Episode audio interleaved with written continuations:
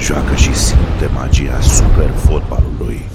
Superbet, împreună suntem super! Bun găsit, doamnelor și domnilor! În seara asta un invitat surpriză.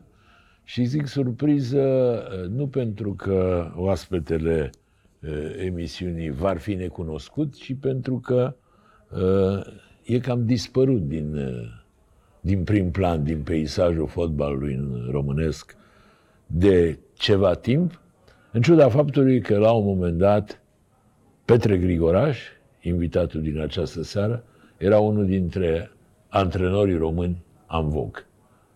Grig, bine ai venit! Bună seara, Neovidiu, și mulțumesc mult pentru... După cum observați, eu nu l-am văzut de mult și are și o bărbuță, un cioc, așa. Seamănă tot mai mult cu un prelat. Bine ai venit! Și așa cum spuneam în prezentarea asta de o frază, ești cam dispărut, așa. Te întreabă lumea unde e Grigoraș și nu știe nimeni. Și mulțumesc pentru invitație. Sunt aici. Nu plec nicăieri. Sunt în România, sunt în Constanța, nu m-am despărțit nici de fotbal, dar e adevărat că am dispărut puțin din elită, cum ar veni. Da, antrenor la echipe cunoscute, la echipe, cum să spun, cu palmares și cu pretenții și la un moment dat s-a întâmplat ceva, ai fost bolnavă, ai avut necazuri de genul ăsta? Nu.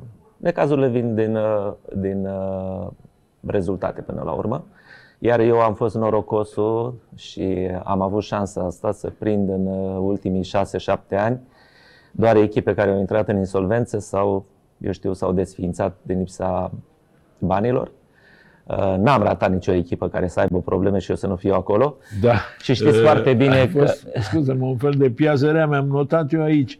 Vreo 6 insolvențe. Pandurii, desfințat, asta Târgu Mureș, desfințat, Oțelul cu probleme, Farul, perioada aia, inclusiv Poli Timișoara, CFR Cluj, da, asta a fost un magnet așa când se pregăteau unii de insolvență. Se pare că l-am avut și știți foarte bine că la un moment dat este foarte greu să menții un echilibru într-o echipă fără să fii plătit 5-6 luni de zile. E mult, e prea mult.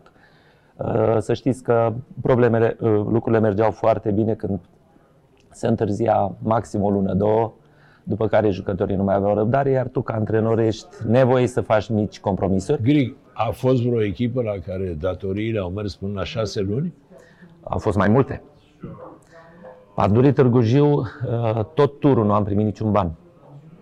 Începusem campionatul foarte bine. Pandurii a fost și ultima echipă cunoscută la care ai fost, nu? Exact. 6 luni de zile, niciun salariu. Este enorm de mult și aveam un lot... 6 luni? 6 luni de zile. Un lot de jucători care... E clar că ne băteam la primele 4-5 clasate. Dar cu Pandurii ai fost la un moment dat, ai terminat locul 2, nu? Bine, am avut o perioadă... Eu am avut 3 descinderi la Târgu Jiu. 2010-2012, o perioadă foarte bună, o perioadă în care și echipa a mers foarte bine. Au crescut jucători foarte valoroși pe care i-au vândut cei de la Târgu Jiu, la FCSB, au ajuns la echipa națională, un Pintilii, un Chiricheș, un Maxim. Aveam o echipă foarte, foarte frumoasă, probleme financiare nu existau atunci.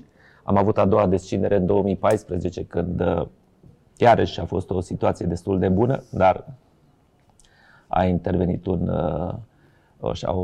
o plecare neașteptată. Iar a treia oară, într-adevăr, a fost dezastru. 2016-2017, echipa a intrat în insolvență, lucrurile au decurs din ce în ce mai rău și... Mai ai de luat bani și acum? Mai am de luat. Am de luat toți banii aproape, pentru că... Vreau să spun că, în afară de banii de la masa credală, pe care nici nu i-am mai pus la socoteală, e vorba de creanța curentă, care s-au achitat 10% de ea, din ea. Deci cam câți bani ai de luat cu totul? Ai numai de la Pandurii sau mai ai și din alte părți? Păi le-am pus deja, le-am pus lumânare la mulți. Le-am pus cruce la multe din ele. La Târgu Jiu mai am o speranță, să sperăm că se va rezolva în cel mai scurt timp. E câștigat procesul, dar la noi legile sunt făcute în așa fel încât se întârzie enorm de mult. E o sumă mare? Dar nu pot să mă ascund de în jur de 30.000 de euro. 30.000 de euro. Da. Din ce am văzut eu, că totdeauna înaintea unei emisiuni mă mai documentez și eu, dincolo de ce mi-aduc aminte, să zic așa, tu ai avut niște fixuri. Pandurii, Târgu Jiu, Farul și Oțelul. Unde te duceai, până la urmă, tot aici te întorceai. Să știți că nu m-am autopropus eu nicăieri. Erau echipele respective, poate, sau conducerea echipelor respective au fost mulțumite de mine ca și antrenor. Poate la nervi sau din alte motive eram îndepărtat sau plecam eu de la o echipă, dar pe parcurs își dădeau seama că poate ar fi mai bine să lucrez din nou cu mine. Că era o bună și te aduceau înapoi. Și mă aduceau înapoi. Iar eu, unul, trebuie să recunosc că m-am simțit foarte bine în aceste trei orașe, la aceste trei echipe. Și am avut perioade și foarte bune. La Faro am făcut, eu știu... Ați avut și o finală de cupă cu Faro. În afară de finală de cupă am avut... bătut Dinamo 1-0. Exact, în Cotroceni ne-a bătut 1-0. Am promovat din Liga 2 în Liga 1, am promovat din Liga 3 în Liga 2. Am avut cea mai bună performanță la Farul în acea perioadă și în afară de finala cupei în același an și un loc 5 cu o echipă foarte frumoasă. La Galați la fel, o perioadă foarte bună în 2006-2009. Știu și câștigarea acelor preliminari în Intertoto și exact. Iarăși la fel jucători cu o calificare din Intertoto, ca să zic așa. Grig, din astea trei, totuși, care ți-e cea mai aproape sufletește? Am declarat-o întotdeauna și o să mențin lucrul ăsta. Este rămâne Farul Constanța aproape de mine, pentru că e echipa la care am jucat cel mai mult, echipa la care mi-am agățat ghetele în cui de la Farul Constanța și am debutat ca și antrenor. De altfel, acum locuiești în Constanța, nu? Locuiesc acum... din anii 90. În Constanța 91, da. Pentru cine nu știe, oarecum o surpriză că Grig este băcăuan. De la exact. Bacău a migrat tocmai în sudul țării la Constanța. Deci Constanța, Farul e echipa cea mai iubită. Fără doar și poate, dar și va rămâne, indiferent de situație. Mă bucur că a avut loc această fuziune. Pentru tocmai, că... crezi că fuziunea asta e un plus, e o bilă albă? Este un mare plus, pentru că altfel cred că ar fi dispărut ușor, ușor iarăși în necunoscut. Era pentru că în mai mare pericol Farul decât viitorul până la urmă. 100% viitorul are o strategie bine pusă la punct și avea o strategie foarte bine pusă la punct, pe când Farul, dacă nu ar fi avut o susținere din partea autorităților locale, ar fi fost foarte greu să reziste doar cu Ciprian. Dar și Marica dădea niște bani. Nu, la doar Ciprian cred că ar fi fost foarte greu să mențină echipa la un nivel ridicat. Hai să spunem, da, poate ar fi... O să discutăm și asta, că tu ai fost și coechipier cu Hagi, sunteți oarecum de aceeași vârstă, nu? E diferență de un an. Aproape un an. Aproape un an. Ați rămas prieteni sau? Da, suntem foști colegi și nu avem nimic de împărțit rău, ne salutăm, dar nu mai mult, nu altceva. Asta e din perioada FCSB, ca să zic așa. Și după, întotdeauna când am avut o relație bună, Gică Hagi, după, când eu eram antrenor la Farul Constanța, în perioada de 2000, 2001, 2002, chiar a fost încă, nu se lăsase, nu agățase ghetele în cui, era la Galatasaray și a fost omul care a ajutat din umbră Farul cu bani pentru a ne putea înscrie în Liga a doua, pentru că era o situație foarte delicată la club, fără să primească, să vrea să primească înapoi acea sumă. Ceva în schimb. Deci a fost primul care ne-a ajutat, iar eu eram antrenor. În acel an, să spun că m-a ajutat și pe mine, pentru că împreună cu echipa am promovat în prima ligă. Deci, și el ne-a dat un imbold foarte important atunci, un ajutor. Spune-mi, la început. Grig, ai jucat cu el. Eu unul admir și l-am admirat întotdeauna. Alții însă îl contestă inclusiv ca jucător. A fost un mare jucător? Cine poate să-l conteste?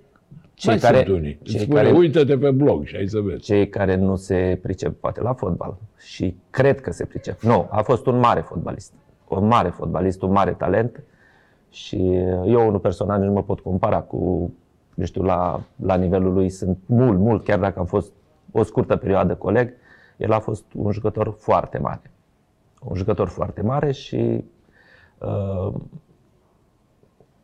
cred că se vor naște foarte rar astfel de talente. Cum era în calitate de coleg? Era distant? Era... Nu. Nu era distant, nu. Chiar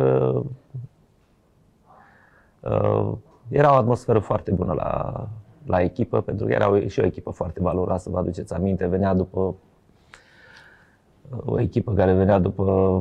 Bine, finala pierdută în 88 cu AC Milan, dar... 4-0 ăla.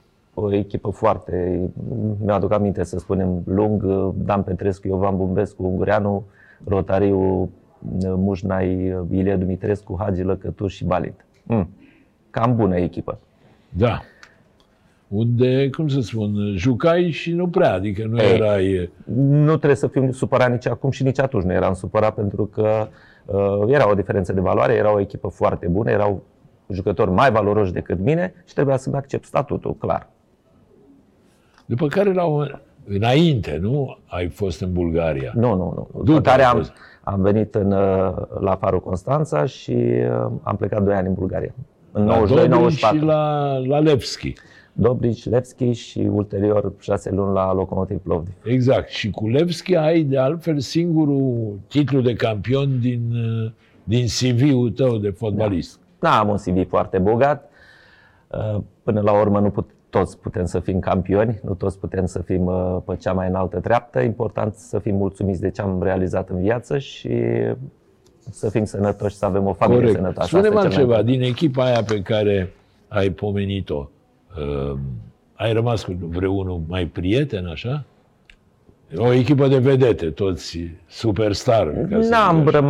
N-a rămas o prietenie de durată, dar de fiecare dată ne-am întâlnit, am avut o relație amicală bună cu absolut oricare din ei. Dar n-am rămas, să spunem, prieten cu un anumit jucător, pentru că am stat și foarte puțin acolo, 1 an de zile doar. Prieteni ți-i faci, prieteni sunt foarte rari și... Spune-mi, în clipa de față, concret, ce faci? Ești băiat tânăr pentru meseria asta, abia ai 57 de ani, nu? Corect. Mulțumesc și dumneavoastră. Deci mai ai 20 de ani. Niciodată n-am vrut să renunț, niciodată. De asta am și acceptat, propuneri și de la echipe, nu neapărat de Liga 1, chiar și am mers și la echipe de Liga 3.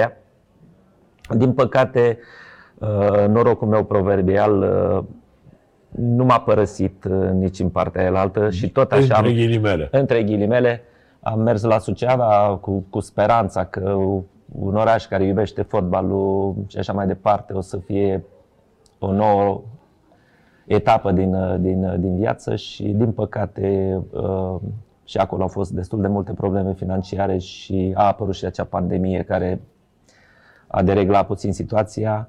Am mers din nou la Oțelul Galați cu inima deschisă, aproape de casă, un oraș pe care îl cunoșteam, un oraș care mă respecta. Din păcate, iarăși am prins un retur în care nici eu, nici echipa n-am primit niciun salariu și era imposibil să faci performanță. Și am pierdut barajul de promovare în Brăila. Este foarte greu, și cred că niciun antrenor din țară nu o să poată reuși, să facă performanță, să-și atingă niște obiective când ești neplătit 4, 5, 6 luni de zile. Este extrem de greu, pentru că trebuie să faci mici compromisuri și lucrul ăsta te trage înapoi. Iar la final, este mai clar, compromisuri, și mai mari compromisuri. Iar la final se trage linie și antrenorul cade. Noi de aici, de la distanță, avem o părere, dar una așa, ca să zic, cu geometrie variabilă. E tragedie să pierzi la Galați un baraj cu Brăila? Adică e rivalitatea aia? E o rivalitate mare de tot și de asta cred că și supărarea a fost una enorm de mare, pentru că, într-adevăr, e o rivalitate foarte mare și nu putem spune că a fost o diferență de valoare clară, sub nicio formă, în cele două meciuri. Dar bine, Brăila după aia a pierdut totul. Șansa a fost de partea lor atunci în acea dublă și cumulați cu mai mulți factori, a fost o tristețe mare și pentru mine personal, pentru că știam ce înseamnă un duel Brăila-Galați. Eu păstrând proporțiile un Steaua Dinamo. Acum la Oțelul e Dorinel, nu? Da. El e un fel de fac totum acolo. Exact, Dorinel Muteanu. E o șansă, Galați, a fost campioan acum 7 ani când a fost campion. Sunt convins că anul ăsta vor reuși, pentru că am înțeles că sunt cu banii la zi, ceea ce este foarte important. Am înțeles că și primăria a preluat stadionul și o parte din cheltuielile care știu din banii care se duceau pentru întreținere. Scuze-mă, acolo a fost o situație paradoxală. Cum să spun, fotbalul s-a prăbușit exact când primar, deci oficialitatea locală numărul 1 era fostul președinte de la Marius Stan, al Oțelului. Adică exact cu Marius Stan echipa s-a dus în jos. Din păcate nu cunosc amănunte scriptice, dar clar nimeni nu s-a așteptat ca după câștigarea campionatului și în perioada aia știți foarte bine că campioana mergea direct în grupe și se câștigau niște bani importanți. La foarte scurt timp, din păcate, echipa a dispărut. Păcat pentru un oraș care trăiește pentru fotbal și eu sunt convins că va reveni. Le doresc multă baftă, sincer. Atunci ai avut... Atunci juca și Semeghin? Da, am avut o perioadă în 2006-2009 în care juca și Semeghin. Am avut o echipă cu Secheli, cu Daniel Stan, Dumnezeu să le ierte, Emil Jula, care a plecat dintre noi, o echipă bună. Auzi, Griga, aia cu Semeghin, spaima sticlelor de vin, era doar o poezie? Sau? Poezie, domnul Ovid, o poezie. Eu știu că era foarte sufletist, foarte implicat. Foarte sufletist, dar eu consider că e o poezie. L-am cunoscut, am lucrat împreună. Nu putem spune că a fost o cheie de biserică sau ușa de biserică să nu bea și el o bere sau un par de vin, dar este exclus acea... Bine, la Dinamo presiunea era foarte mare, iar unde era văzut se putea transforma în ceva mult mai mare. Spune-mi, în schimb, îi plăcea foarte mult muzica și poate din cauza asta mai stătea să asculte muzică. Intra în restaurant mai mult să asculte muzică decât să bea. Spune-mi, da, este reală replica aia care a rămas acum, e un fel de folclor, că la un moment dat s-a plâns că a fost lovit de un adversar și tu i-ai spus ce? Să meargă la șah. Da. Era o chestie... Era un tip foarte impulsiv și dădea totul pe teren, e clar. Normal că în timpul jocului îl lovise cineva și încerca acum să-și ia revanșa. El, mic fiind, normal că sărea la cel mai mare. Da, avem imagini în plasmă, iată, în perioada în care Grigoraș a antrenat pe Oțelul. Du-te la șac și nu te mai faute! Du-te la...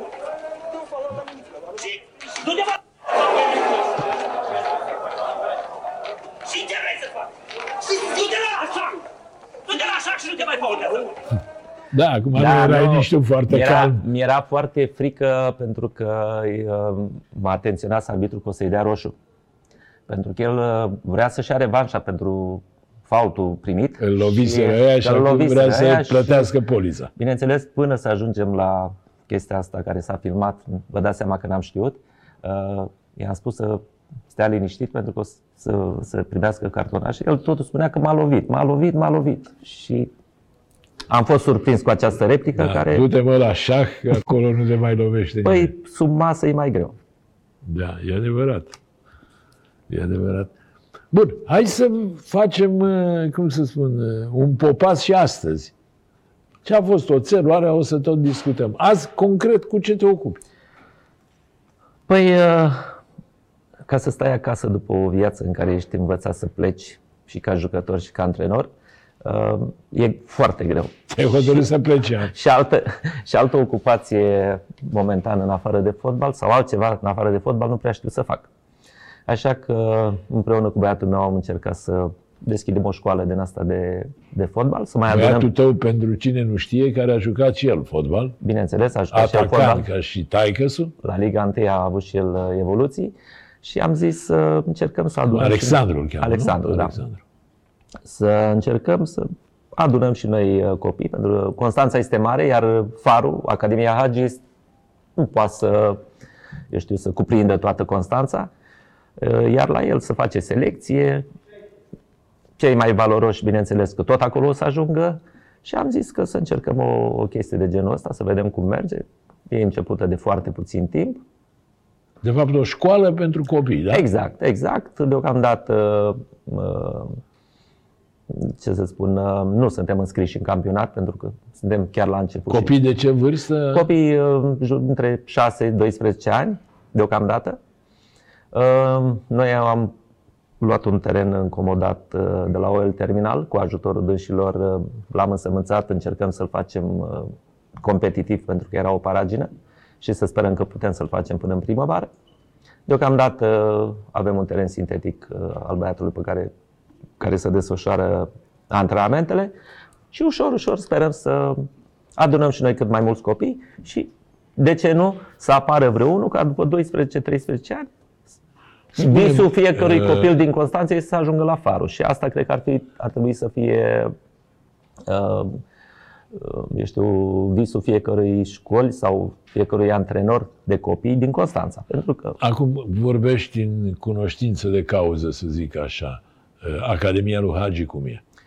E organizată, e structurată, bine? Academia lui Hagi este numărul 1. Clar, foarte bine organizată, cu o infrastructură foarte bună, tot ce se poate pentru a putea educa copiii la cel mai înalt nivel. Deci este occidental. Nimeni din Constanța și nu știu câte din țară se pot compara cu Academia Hagi. Deci nu știu dacă există în țară la fel de bine organizați, chiar nu știu și nu vreau să vorbesc în necunoștință de cauză, dar ceea ce este la Academie este super profesionist. Super. Iar în Constanța, celelalte școli sau eu știu ce mai sunt, nu se compară, în primul rând, lipsa bazei sportive. Iar copiii de acolo, cred că toți își doresc să ajungă la Farul. Pentru că asta a fost idealul fiecărui copil din Constanța. Spune-mi altceva. Mai vin copiii la fotbal? Noi ne plângem că sunt tot timpul cu tabletele, că stau pe televizor. Mai vin? Vin. Unii vin de plăcere, alții vin că vor părinții. Părinții au mirosit că sunt bani din fotbal. Dacă ajunge băiatul jucător,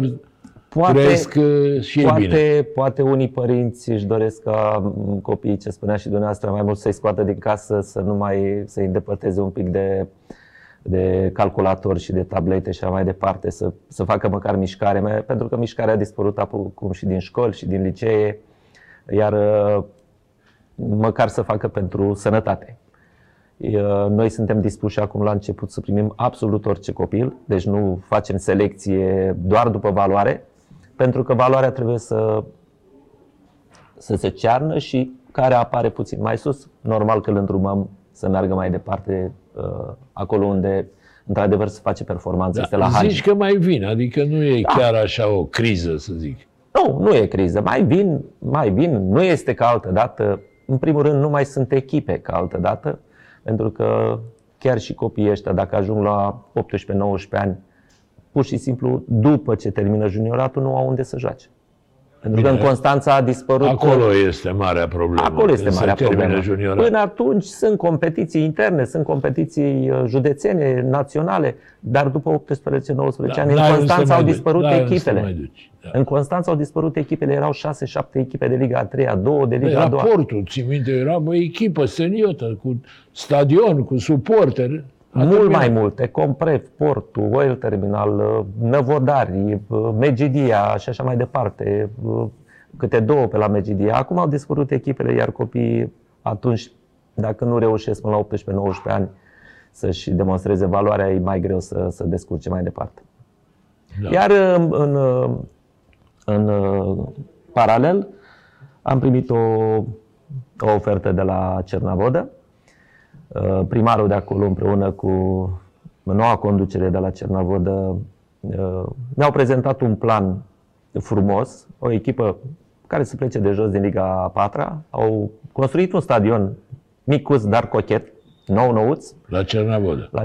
Bun, care echipa era parcă în divizia C, Axiopolis, nu? A fost Axiopolis. A căzut și din divizia C? Nu a căzut, s-au desfințat, au luat-o de la zero. La noi nu se mai retrogradează, se desfințează direct, da. Da, au luat-o de la zero și acum se încearcă un nou proiect mai sănătos și pentru copii, și pentru fotbal, și pentru celelalte sporturi și sper ca acest proiect să fie dus la bun sfârșit, pentru că se dorește momentan și sper să fie de durat.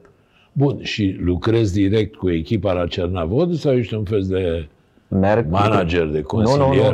Nu, merg direct pentru că încă îmi place, nu m-am plictisit și am dorința asta să lucrez zi de zi cu jucătorii, indiferent de ce nivel este, pentru că nu e o rușine să muncești. Cu ei și ce? Bineînțeles, da. Și obiectiv ce? Promovarea în... Bine, promovarea este greu de realizat, pentru că am preluat echipa acum, când era pe locul 12, la vreo 30 de puncte de primele locuri. Așa că, matematic, chiar dacă câștigăm toate meciurile, nu putem ajunge acolo, dar se speră ca în vară... Ai luat-o de la retrogradare, practic. Exact. Se speră ca poate în vară se găsește un loc de Liga 3-a. Sunt echipe care nu se mai înscriu pentru că avem o situație financiară bună. Există buget, există o bază sportivă, un stadion nou și ar fi păcat ca Cernavodă să nu aibă o echipă acolo. Dacă nu se va putea realiza lucrul ăsta, se întârzie un an de zile. Bun, știi ce am observat de fapt? Eu mai puțin cât...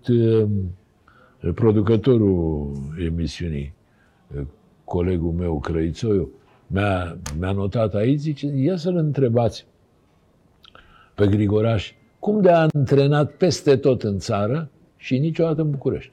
E o observație reală. N-ai fost niciodată antrenorul unei echipe din București, nu? Am fost chemat o singură dată, dar scurt. Nu chemat, să lucrez, propriu zis. Nu am avut oferte concrete. Nici o ofertă. Nu. Am avut o ofertă concretă de la FCSB în 2010,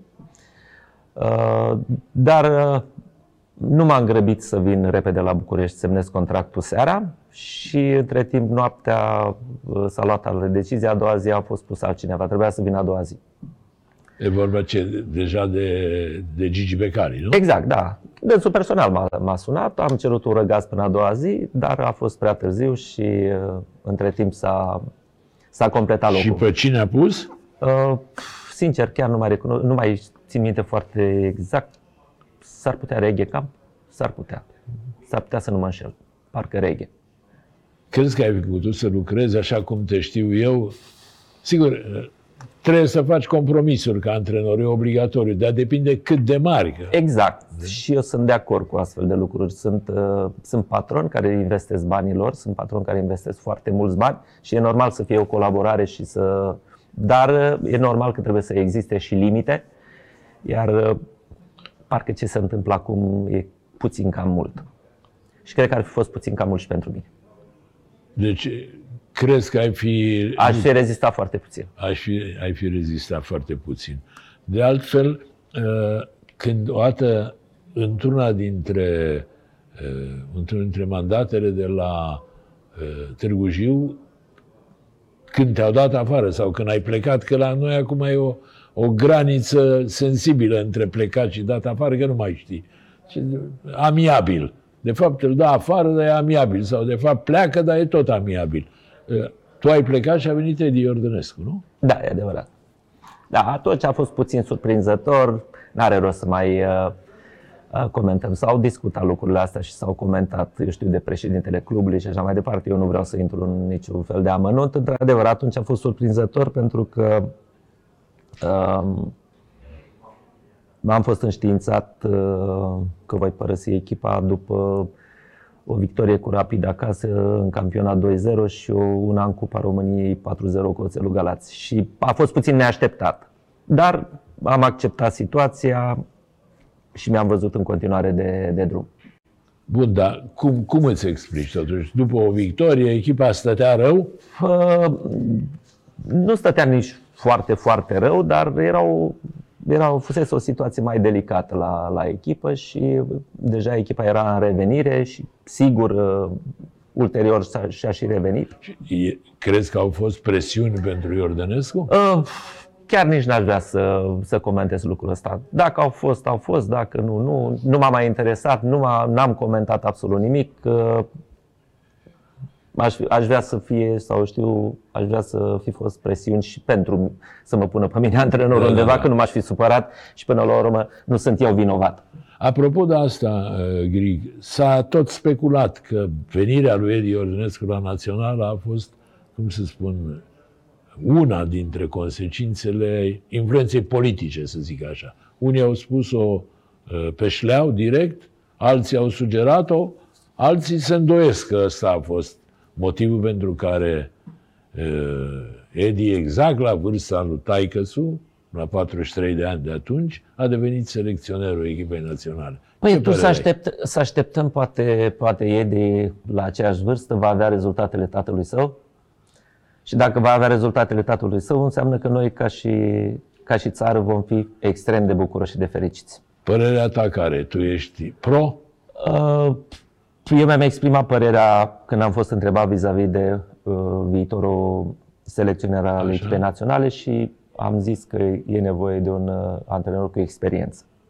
Până să fie... Deci ai fi avut, cum am avut toți, o anumită rezervă. Am avut o anumită rezervă, dar asta nu înseamnă... și el era de luat Bölöni. Exact, asta a fost părerea mea atunci, înainte de a fi numit ei de la echipa națională. Am zis că, bineînțeles că eu îl susțineam pe Gică Hagi, ca și știu cât iubește echipa națională, cât a iubit-o tot timpul și cât de mult se implică. Cu Hagi n-a vrut. Dar Gică Hagi n-a vrut. Sunt și alții care n-au vrut, care n-au putut, poate. Am zis că aș fi vrut mi-aș fi dorit să fie pus un antrenor cu experiență. Dar, după ce a fost numit Edi Iordănescu, bineînțeles că va trebui să-l susținem toți, să susținem fotbalul românesc, pentru că la fotbal ne pricepem toți. Așteptăm să vedem care sunt rezultatele, pentru că în ultimul timp... normal e, dacă a fost numit, să-l susținem, pentru că... E normal să susținem, e normal să-i creeze toate condițiile pentru a demonstra că nu s-a înșelat nimeni și că e un antrenor de valoare care va ridica ștacheta echipei naționale, care în ultimul timp e una destul de încădere. A cam căzut, da. Ce părere ai despre mandatul lui Rădoi? Era cazul să fie promovat? S-a făcut prea repede? Trebuia să mai continue? Aici am spus că dacă tot a ajuns la echipa națională și i s-a dat această oportunitate, din punctul meu de vedere, s-ar putea să greșesc aici, eu dacă aș fi fost, n-aș fi plecat niciodată. Și aș fi mers în continuare, indiferent de situație, chiar dacă aș fi ratat, iar aș fi mers pe continuitate. Da, bine, acum, indiferent de părerea mea... Dar el, cred că aici s-a pripit un pic, nu-i cunosc motivele și de asta nici nu vreau să comentez mai mult. Atunci am spus că poate a greșit, că n-a luat acea decizie de a anunța plecarea cu un meci sau două înainte de a termina. Asta a fost, cred eu, poate un lucru... Să mai aștepte, puțin, chiar dacă avea de gând să plece, să anunți înainte de a termina campania, poate a deregla puțin echipa. Și așa, după părerea ta, ce șanse avem? Urmează Liga Națiunilor cu cine? Bosnia, Herțegovina, Finlanda, Muntenegru, cine mai? Mă rog. Crezi? Sincer. Cred că am prins o grupă destul de echilibrată. O grupă din care te poți califica. Este o grupă din care te poți califica, da, pentru că nu sunt echipe nici foarte grupe de genul ăsta, dar întotdeauna n-am avut. Am rămas de căruță. Corect. Când am avut baraj cu Islanda, am zis, păi Islanda nu se poate tot. I-am bătut tot timpul, ei tocmai atunci ne-au bătut. Ne-au bătut pentru că au avut și o generație senzațională Islanda atunci, iar noi ne-am prezentat mai mult decât slab. Cred că avem o șansă. Sunt meciuri echilibrate, dar vom depinde doar de moment, de starea fizică a jucătorilor, de starea de sănătate a mare majorități dintre ei, pentru că avem potența și puterea să depășim. Da, asta a fost probabil... Dar nu va fi ușor, clar. Asta a fost unul dintre regretele cu care ți-ai însoțit tu cariera de jucător. Că ai jucat atâtea meciuri în prima ligă, Eu am aici o socoteală, sunt o grămadă. 276. 200 și ceva, așa? Da. Dar n-ai fost niciodată selecționat în echipa națională. Eu trebuie să recunosc că nici nu cred că meritam. Chiar dacă am fost goalgetter la mare majoritate a echipelor, erau atacanți mult mai valoroși în perioada aia și normal că selecționerul trebuia să selecteze din 5-6, nu știu, 4 așa, poate. Dintre concurenții tăi, să zic așa, care ți-a plăcut mai mult? Care... Păi atunci, în perioada aia, era Luciu care a demonstrat cum a demonstrat. Cine mai era? Nu mai rețin. Bine, era Balint, un marcator în acea perioadă. Da, știi ce e interesant? Acum mi-a venit în minte că toți antrenorii ăștia cunoscuți, așa cu ștaif, care n-au echipe, ajung să fie comentatori de televiziune, analiști. Nu ți s-a propus niciodată? Nu mi s-a propus, cred că sunt departe de București. La Constanța, n-aveți... Da, dacă aveam la Constanța, sigur, cred că aș fi fost invitat. Da, am observat și eu lucrul ăsta, că imediat după ce... Dar cum rămân fără echipe, cum devin... Exact. Șumudică e ultimul exemplu. Dar probabil că nu o să stea prea mult, că o să... Sunt convins, Ovidiu, dacă aș fi locuit în București, sunt convins că aș fi fost și eu chemat mai des. Sau poate aș fi fost chiar angajat la... E foarte ciudat... M-am întrebat uneori, sigur că n-a fost sarcina principală a vieții mele, ce se întâmplă de un antrenor cu rezultate și un antrenor cu nume ca tine, la un moment dat a dispărut. N-a mai venit nimeni să te oferteze, ca să zic așa.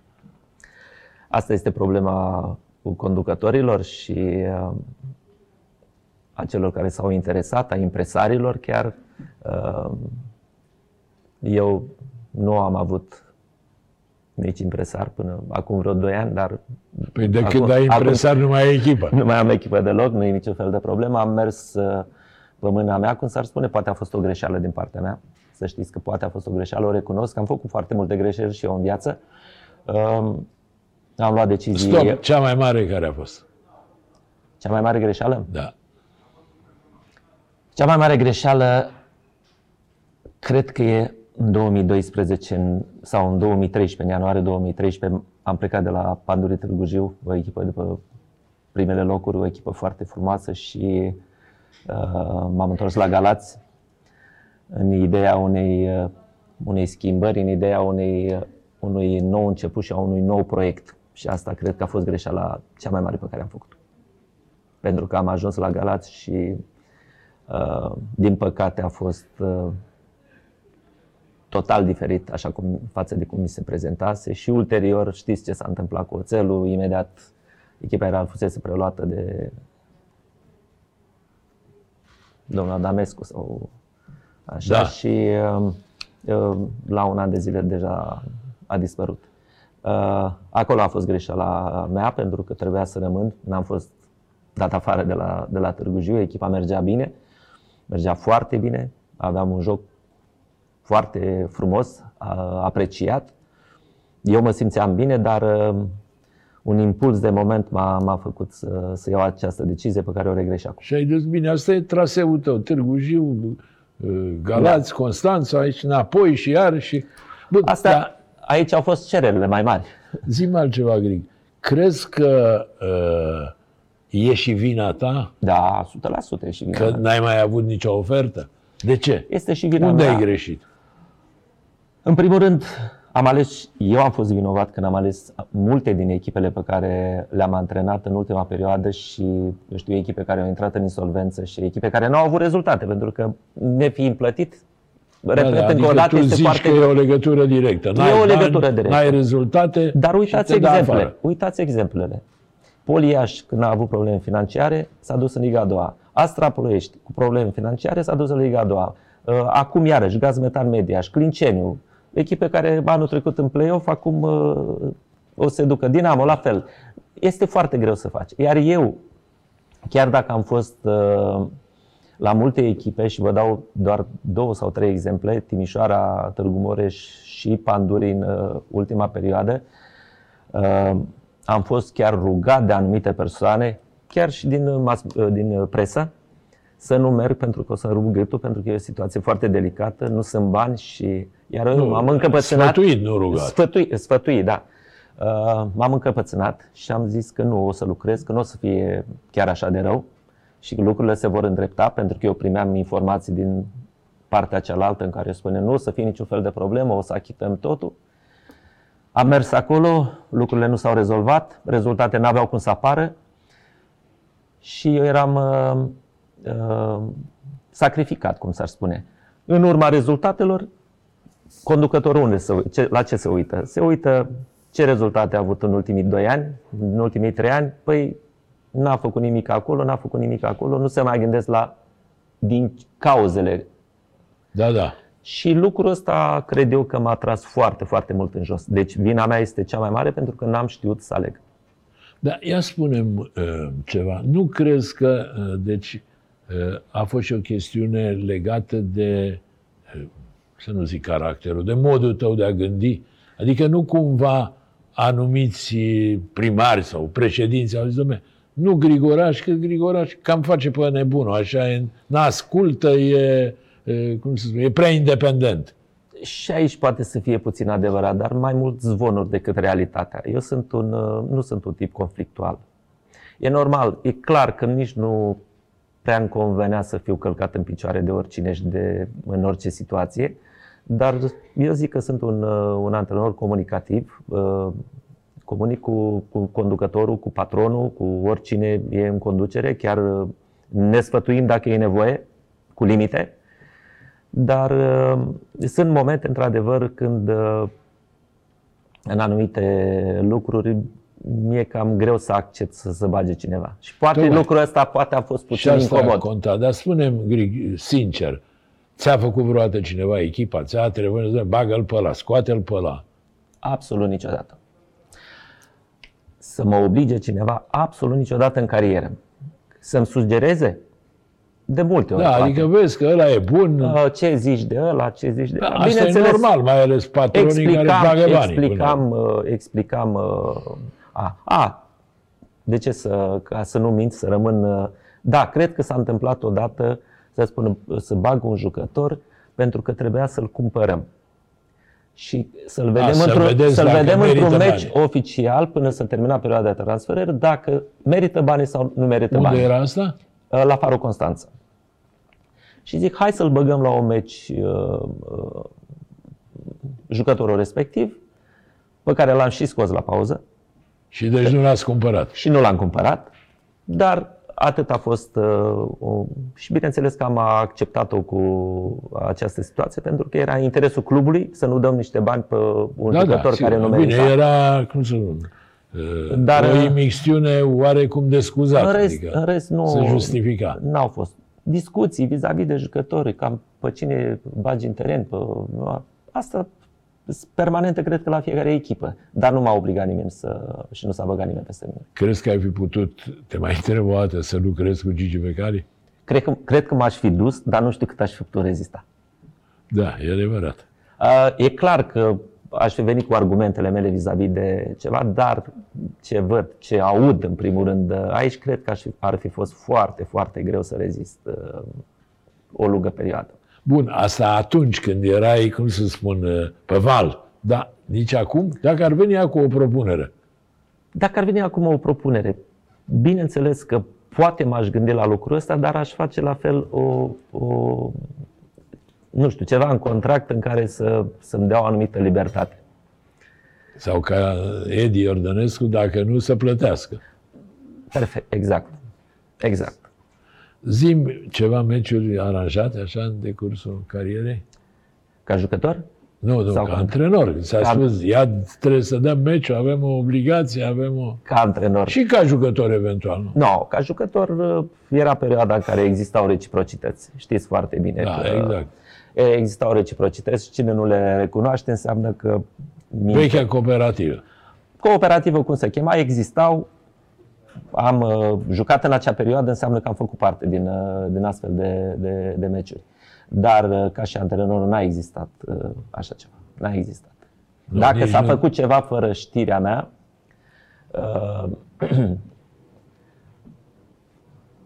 cu 2, 3, 4, 5 jucători, e posibil, nu pot să bag mâna în foc, dar să fac eu lucrul ăsta. Ai avut vreodată impresia asta că te-au trădat jucătorii? Da. Am avut-o și nu mă feresc să o spun, am și plecat de pe bancă la meciul respectiv. Care meci? Ia zile.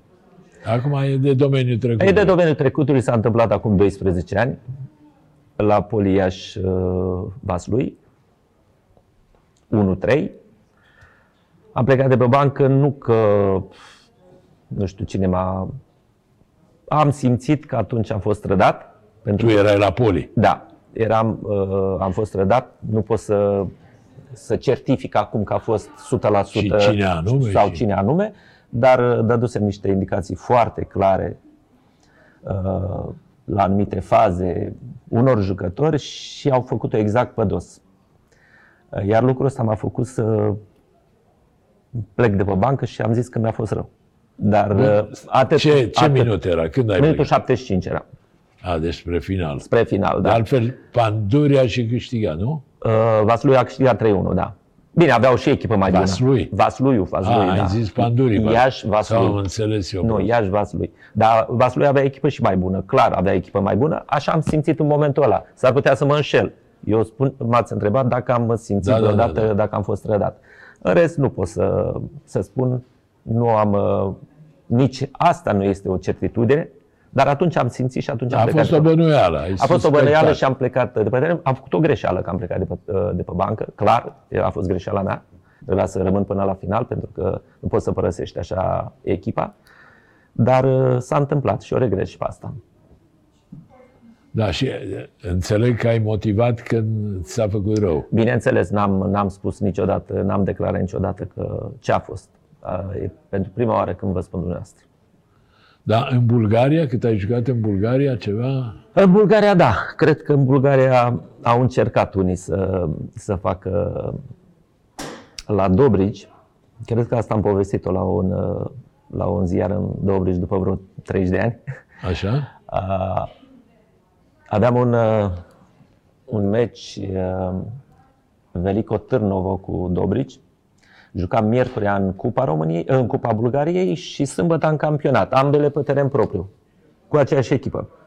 Și conducătorii, după câte am înțeles eu, pentru că nu prea cunoșteam eu, nu știam bulgară aproape deloc, nu înțelegeam nimic.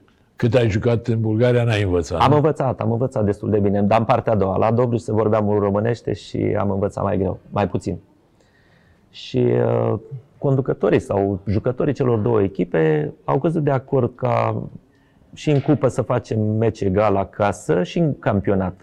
Cu meci egal noi n-aveam probleme cu retrogradarea în viitor, ei prindeau cupele europene.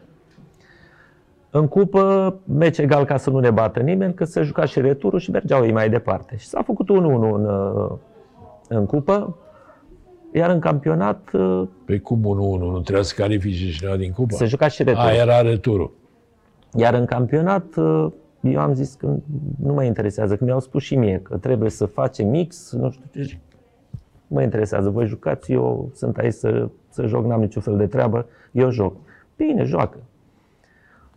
Ei se salutau pe acolo, eu am dat 3 goluri. Am bătut 3-0. Deci am avut o evoluție incredibilă, am dat niște goluri pe care nu știu dacă am mai dat vreodată în carieră, cu niște execuții de pe altă planetă.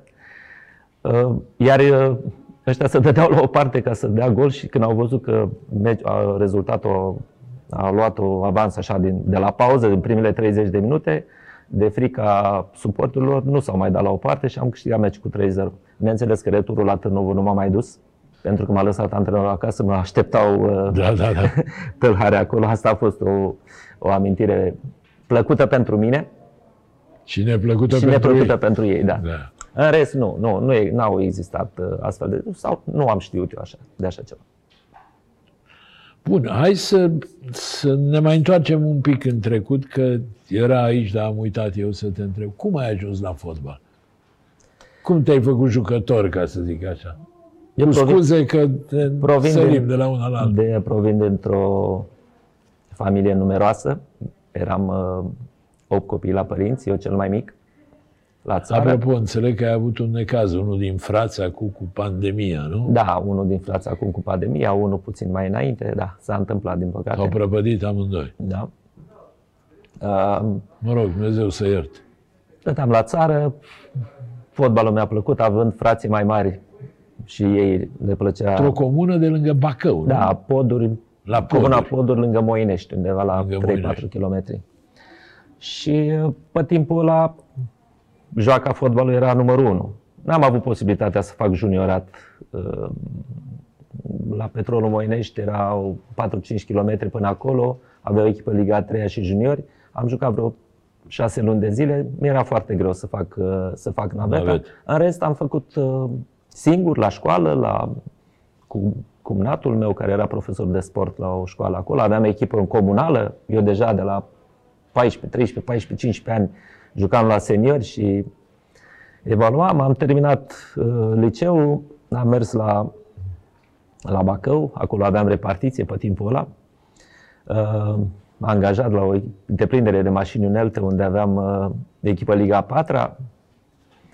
Am jucat acolo câteva luni, m-au luat în armată și acolo m-a văzut într-un amical Mircea Nedelcu, regretatul Mircea Nedelcu, Macea, antrenorul care pur și simplu de la Bacău, care m-a descoperit și care mi-a dat cea mai mare încredere.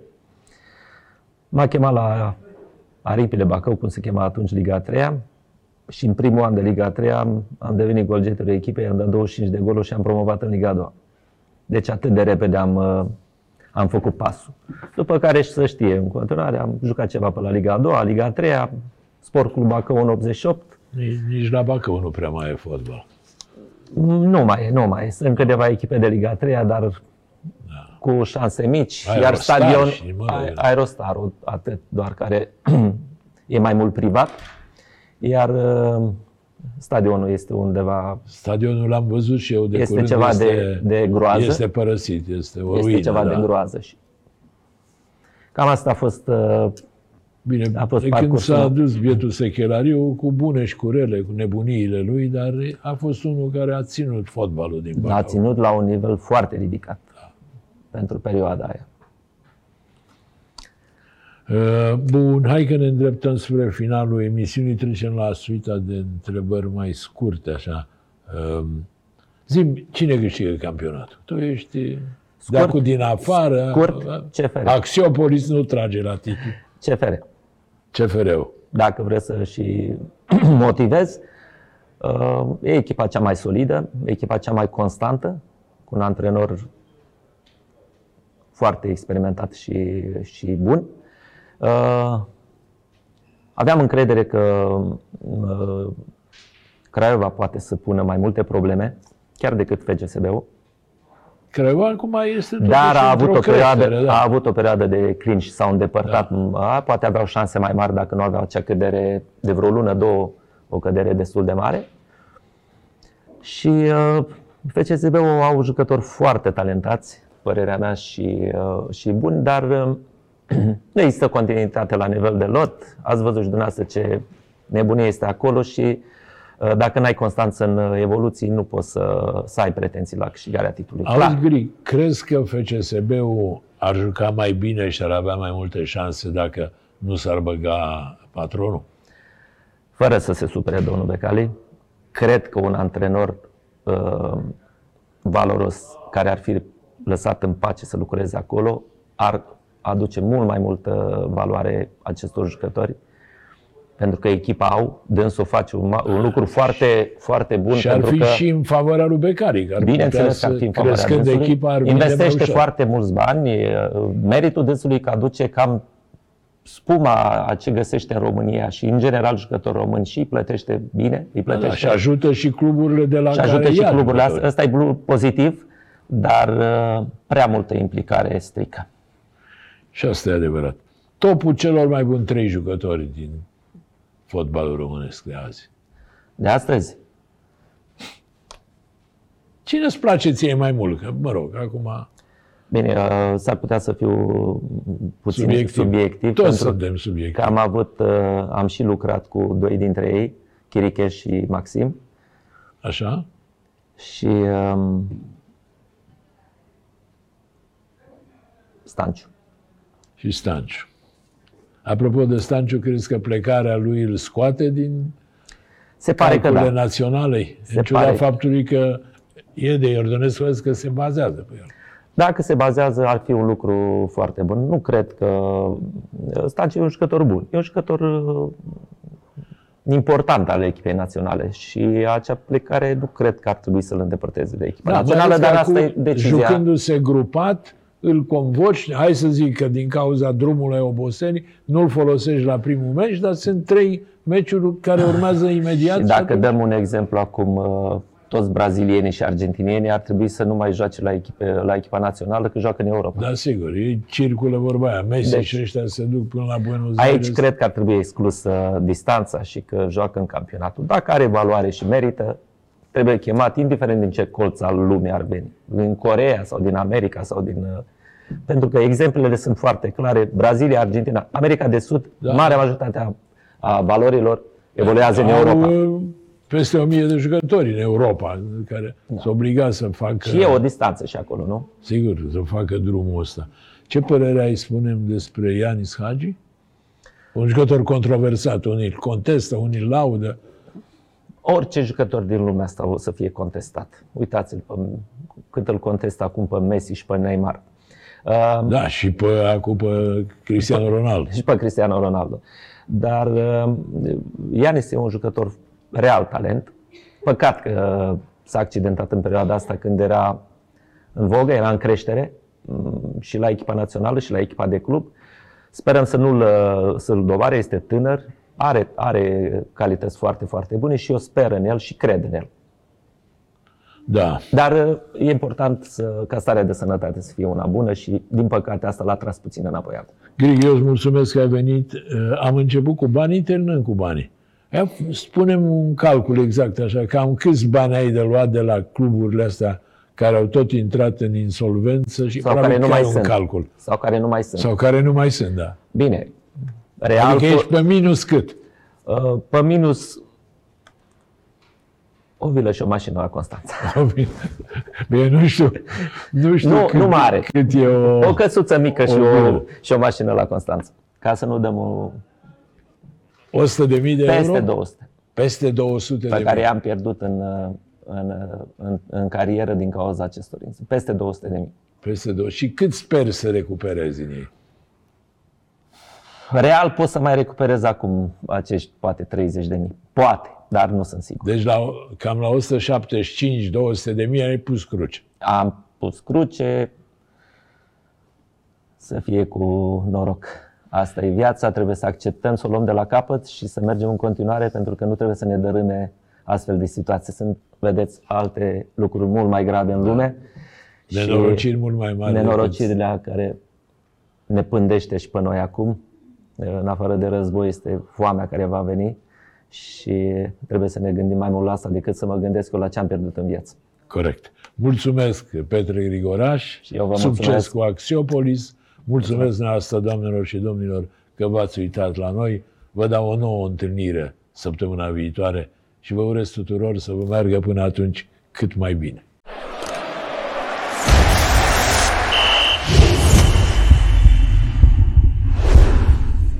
Joacă și simte magia super fotbalului. Superbox, împreună suntem super!